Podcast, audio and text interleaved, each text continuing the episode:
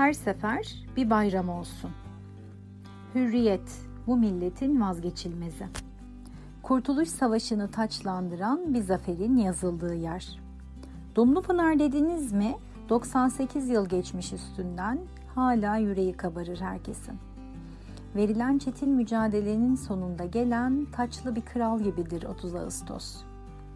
Böyle bir millete mensup olmaktan, bu topraklarda doğup büyümüş olmaktan hep mutlu olmuşumdur.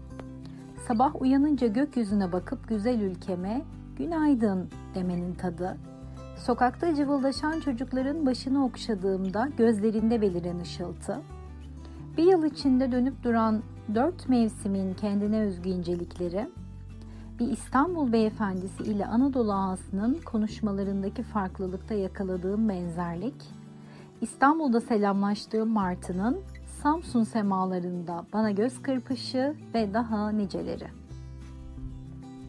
Öyle topraklar ki bu bereketi nereden geliyor demeden edemiyor insan.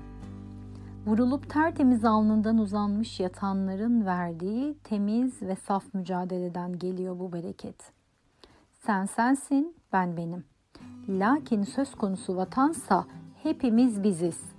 Düsturuyla nice zaferleri imza atmış ecdadın koca yürekliliğinden, Dumlupınar'ın toprağına yüz sürmeye gelen neferlerin cesaretinden, onları süsleyip cepheye gönderen anaların, bacıların, hanımların gönül zenginliğinden, geride kalan yavru kuşların tahta kılıçlarla vatan müdafasına hazırlanmasından.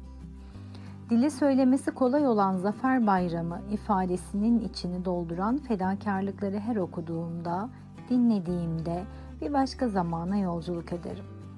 O zaman yaşasaydım ne yapabilirdim diye sorar, kendimi cephede su dağıtırken bulurum.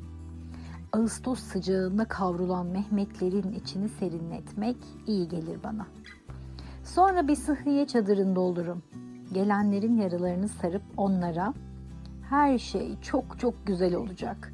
Biz göremesek de evlatlarımız için güzel olacak derken yaralarının acısını hissederim. Bazen yol gözleyen bir askerin yarı olarak kulağım gelecek haberci de olur.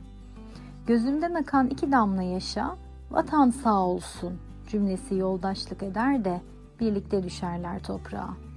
Toprak deyip geçmeyin, vatandır o en çok siperde görürüm kendimi. Tüfeğimi temizleyip doldurmuşum, yedek mermilerimi kontrol etmişim.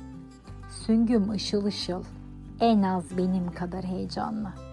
Savaşın sonu ne olacak diye düşünmeden sadece emanete sahip çıkma şuuru ile sabırsız bekleyişim. Gelen ilk emirle siperden atlayışım.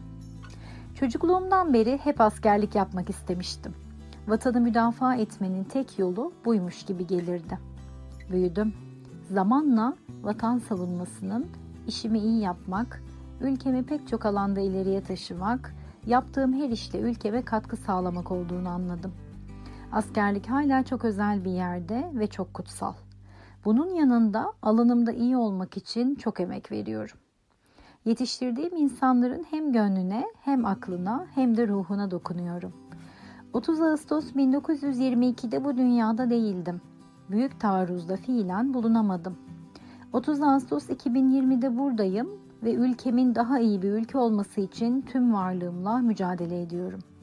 Her yıl verdiğim mücadeleye bakıp bir bayramı daha kutlamayı hak etmek için yeni seferlere çıkıyorum.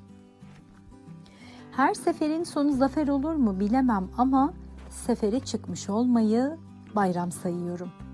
Bayramımız kutlu olsun.